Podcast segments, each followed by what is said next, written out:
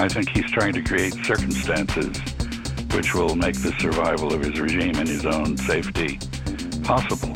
Frankly, after our behavior internationally in Iraq, in Libya, in Syria, I don't think anybody would take uh, guarantees against an American effort at regime change seriously. Given North Korea's history of duplicity, of entering into agreements for tactical gain, and breaking the agreements that they do enter into, I do think that a strong approach will continue to be necessary.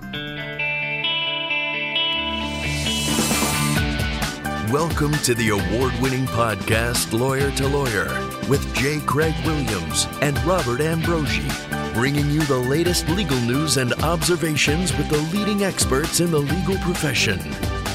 You're listening to Legal Talk Network.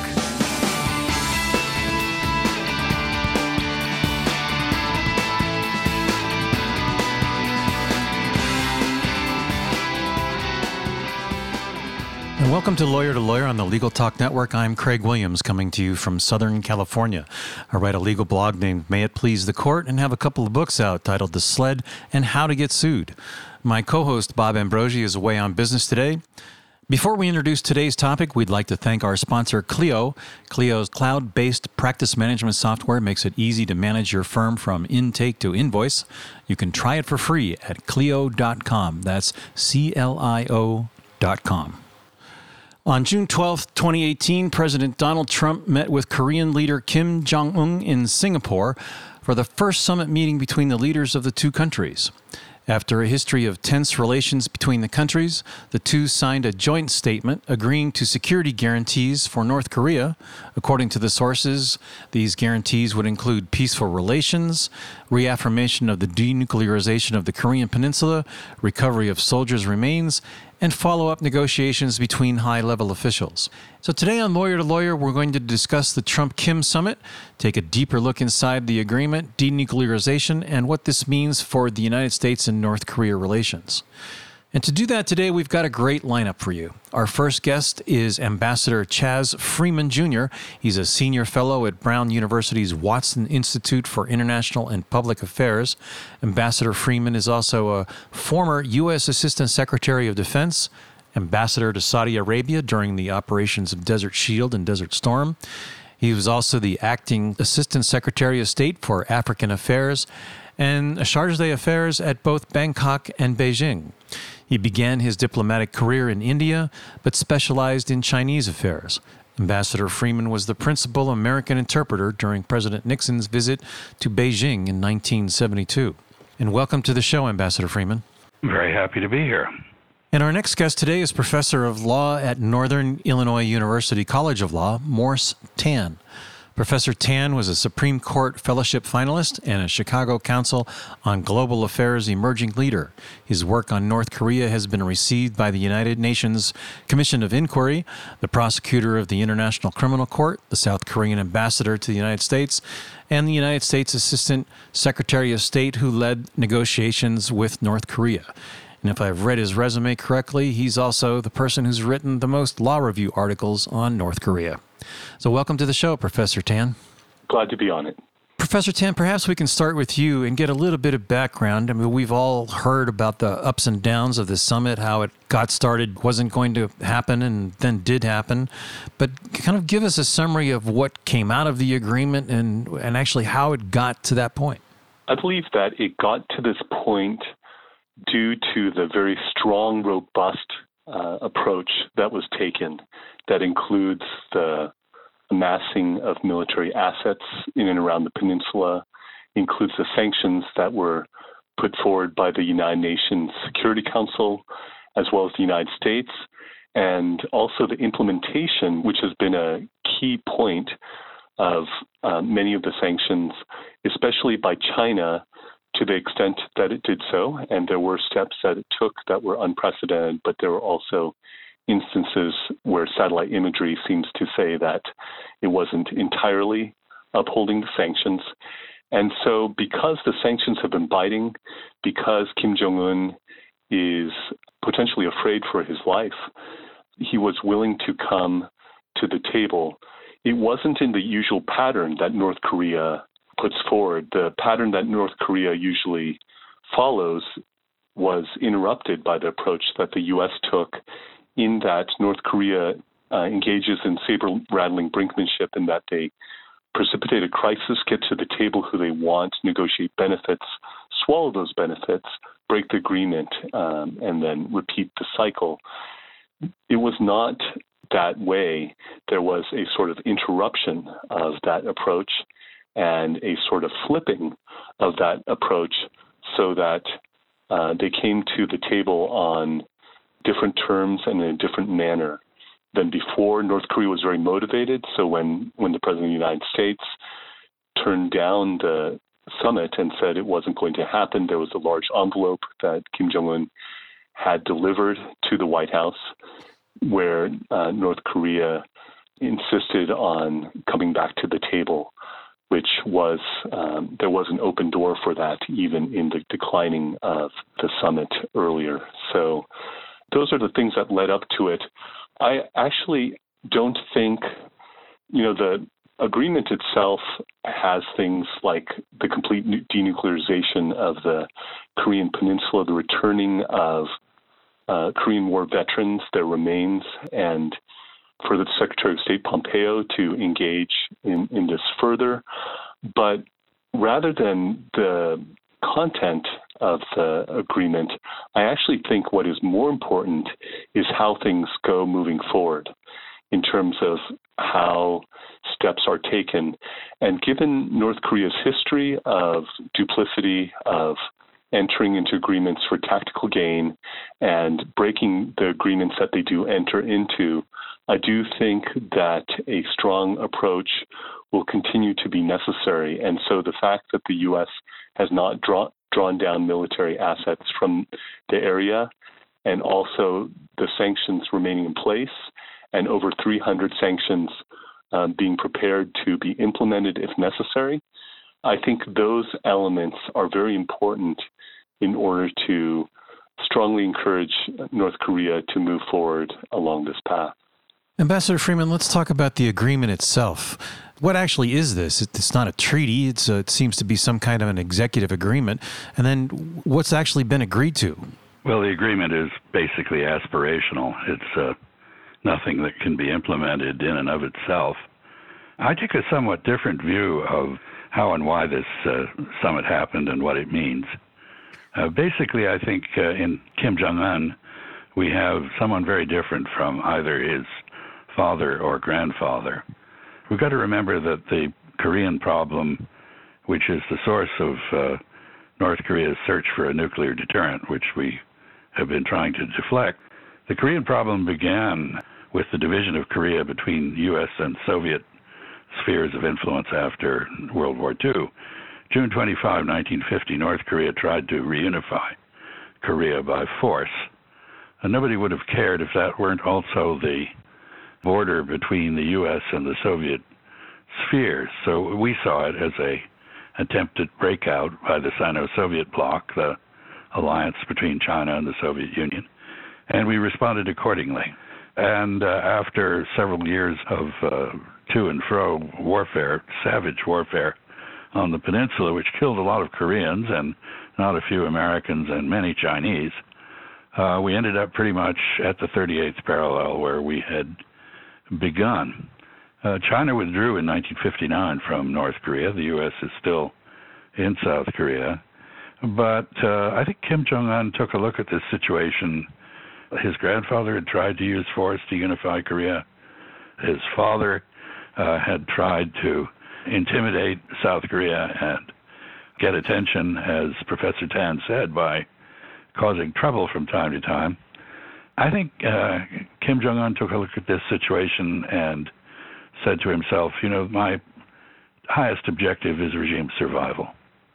And this regime is not going to survive in competition with South Korea. It's lost the competition with South Korea politically and economically it's isolated. South Korea is a major uh, middle-ranking power in the world. South Korea, first time I went to it in, 19, in the early 1980s, had an economy that, uh, despite having twice the population, was the same size as North Korea's. It's now 50 times larger than North Korea's economy. So I think Kim Jong un changed strategy, and his strategy is to achieve regime survival in the following manner make peace with South Korea, reform the economy, open up to South Korean and Chinese investment, make the situation in the peninsula such that a U.S. military presence is no longer necessary, deal with the U.S.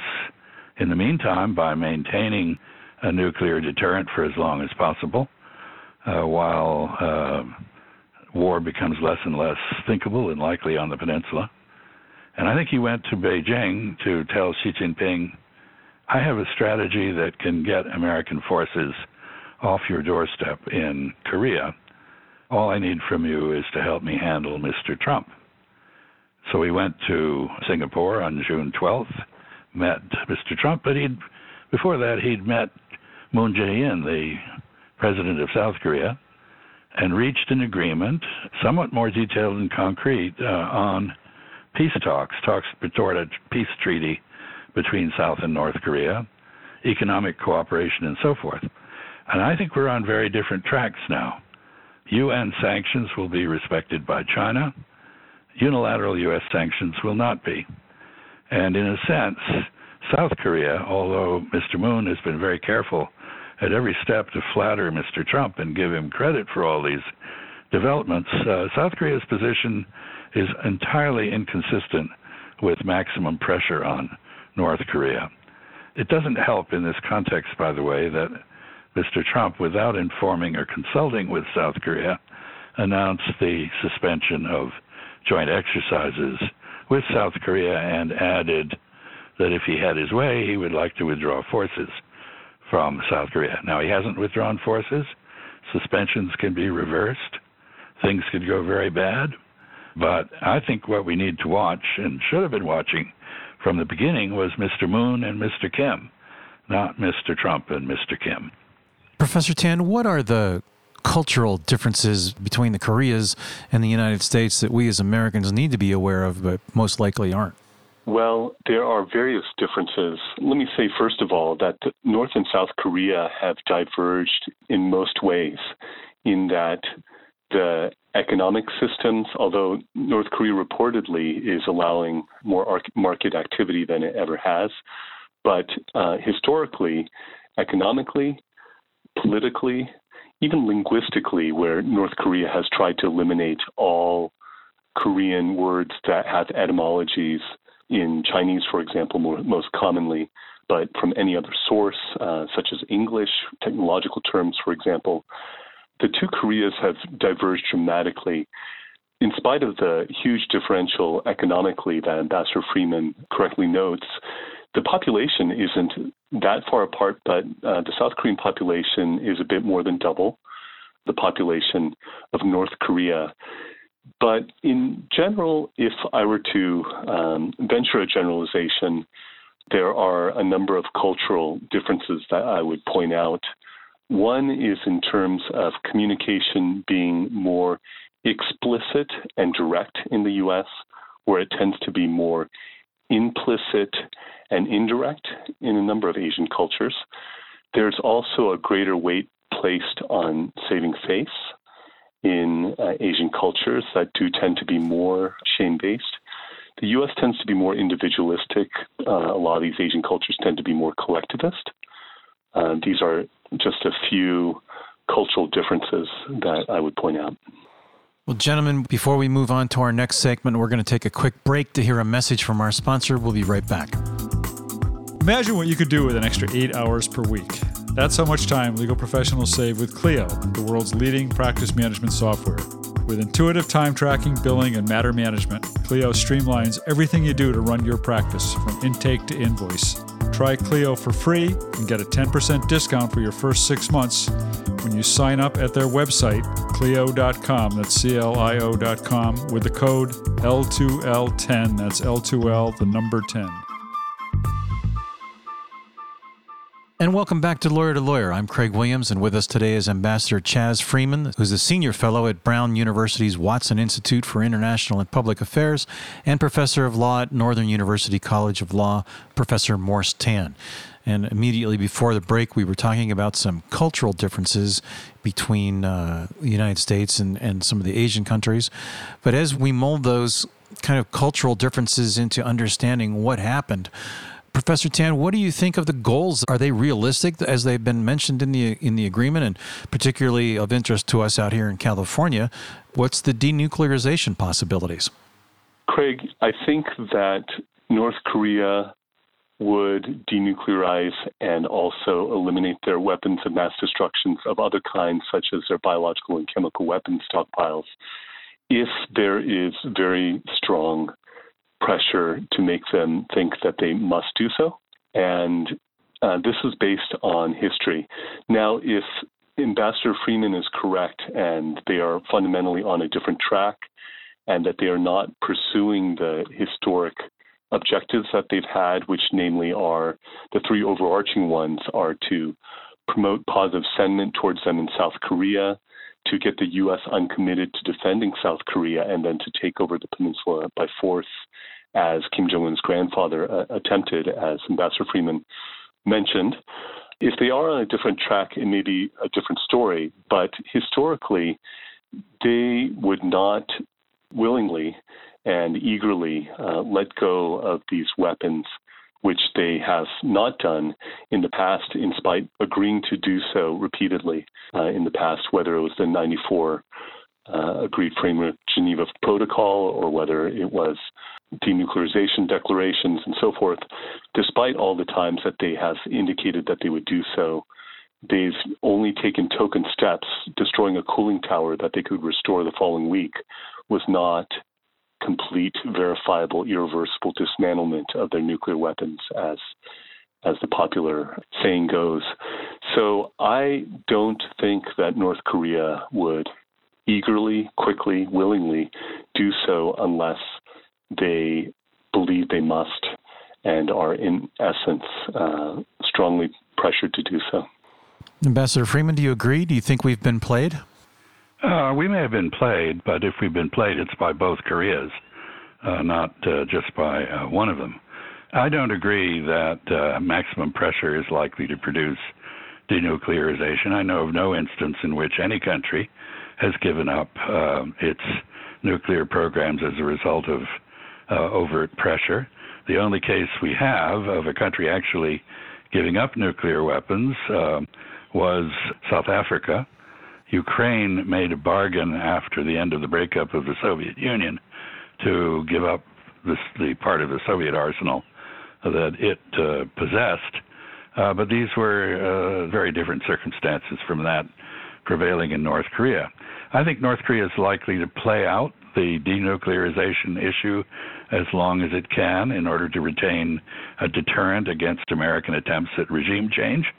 And uh, I think uh, it will uh, try very hard now uh, to enlist South Korea as a partner in the reform of its economy.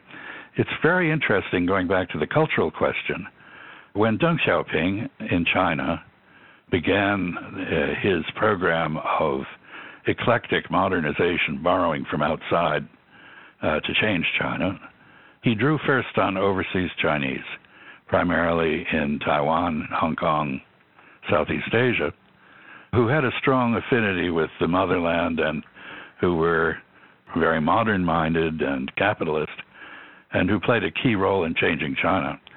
The interesting thing in Korea is, despite the cultural differences between North and South, there is a tremendously strong sense of Korean national identity and nationalism. If you try to uh, mock North Koreans for their sometimes very bizarre behavior in South Korea, you'll get a very bad reaction. People will be upset that other Koreans could behave in the way that you're describing. So I don't think we should discount that. Koreans really do want to find a way to reunite, and they're actually talking about how to do that now for the first time in many, many years. Professor Tan, how do you think the United States is going to be involved with this going forward? Is this going to be a, a joint effort with the United Nations? Do you think that uh, we'll be acting on this alone, or will Russia and China get involved? And how, how do you see this playing out? I think it could be a U.S. led multilateral effort where the U.S. has the most cards to play in regards to China, who in turn has the most cards to play in regards to North Korea. And I also think that the positive side, where there's a sharpening of the choice of a very bleak future versus a very positive one, the sharpening of that fork in the road as it's communicated and as it's acted upon in ways to North Korea is the sort of choice that needs to be presented to them to encourage them to go in the better direction. We haven't really talked much about the security guarantees that, that the United States has offered. Ambassador Freeman said that, you know, Kim Jong un was afraid for his life. It sounds like we've given up a few things and we're going to provide North Korea a few things to move this forward. Is that a correct characterization? Are we going to protect Kim Jong un?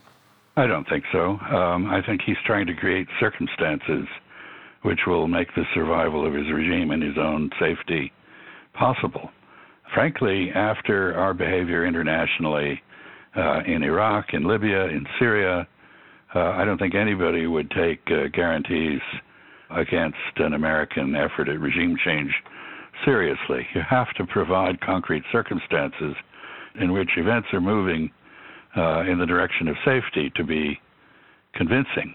Uh, Mr. Trump, I think, very cleverly addressed uh, the fears of North Korea, the attitudes.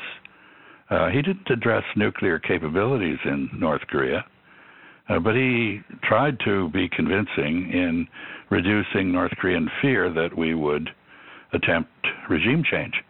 And I think that's good enough for now. But what we need to watch is the next set of bilateral meetings between North and South Korea. And by the way, the Russians are already in this. There is now an active planning program for a gas pipeline from Russia through North Korea and South Korea to Japan. And when I say active planning, I mean North and South Korea and the Russians are all meeting together on this. It's important to remember that as central as we are to many problems, we're not always central to every problem. And I think, frankly, we've been flanked on this issue. But Professor Tan, how much are United States businesses involved in South Korea, and do you see this uh, the summit meeting as a means to get more involved, or as Ambassador Freeman said, do you think that we'll be seeing uh, Korea pull on some of the outside Koreans around the world to help it begin this task of moving closer together? U.S. businesses are very involved with South Korea, and that has been true for a long time now when the Korean War ended, South Korea was the second poorest country on the planet. And uh, the U.S. has played the biggest role in helping, the biggest external role, that is, in helping uh, South Korea to recover from the rubble of the Korean War. And so after the WTO TRIPS were implemented, there was even more involvement in uh, South Korea uh, in terms of the businesses and such, because things like law firms and other things like that were opened up um, through the trips. And there was also the free trade agreement between South Korea and the U.S., which is uh, in the process of being renegotiated in ways. There have already been certain adjustments. For example, the general steel tariff that has been put up by the U.S. Uh, there has been a waiver given to South Korea, and that is important to South Korea because South Korea has the largest steel company in the world, POSCO, uh, inside there. Um, but there are also other things in regards to cars, for example, and uh, and various other trade-related matters that are ongoing. I think there's also a desire by the current administration for South Korea to pay for more of its own defense. Um, that is not uh, currently popular in South Korea, but uh, that is something that is uh, currently being pursued as well. But it's been a very close, extensive, deep relationship, business and otherwise, uh, between South Korea and the United States. Well, gentlemen, it looks like we just about reached the end of our program, so I'd like to give you an opportunity to wrap up with your final thoughts and perhaps address what you see as the future for uh, U.S. and North Korea relations, and then provide, if you'd like, your contact information so our listeners can reach out to you with further questions. Ambassador Freeman, we'll turn it over to you first.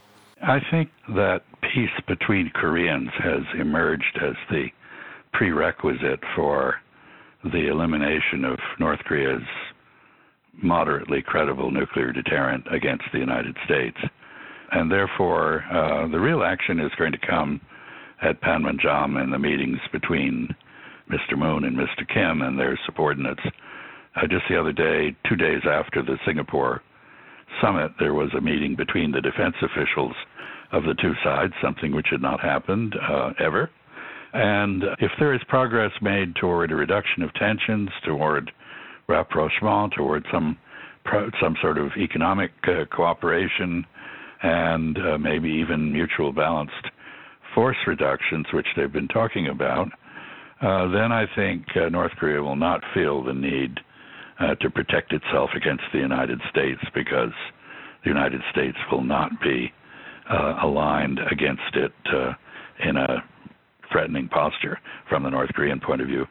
Uh, so I think we may be seeing something really very fundamental, a major change in Northeast Asia that reflects the post post Cold War era more than anything else. Great. And if our listeners want to reach out to you, how can they find you? Uh, with difficulty, but you can look on online and you can find me. And I have a website. It's Freeman, all one word, dot net, and there's a contact procedure on that website. Thank you very much. And Professor Tan, your final thoughts and wrap up about the future of the United States and North Korea, as well as your contact information, please. Like Ambassador Freeman, I would love to see the peaceful reunification of the Koreas. That would be a tremendous solution in many respects for many of the parties, not least of all the two Koreas themselves. I do actually think that given the track record of North Korean deception, North Korean gross and systematic violations of human rights, uh, North Korea not fulfilling past promises to denuclearize and so forth, that it is necessary to take a high pressure approach that also gives a way out that would be very beneficial and to encourage North Korea to go in the more beneficial direction. I think a part of that can be the possibility of prosecution of the North Korean leadership is something that uh, should not be left out of this because I believe that when human rights are spoken about together with the security issues, that you actually increase the chances of solving either or both, ideally both.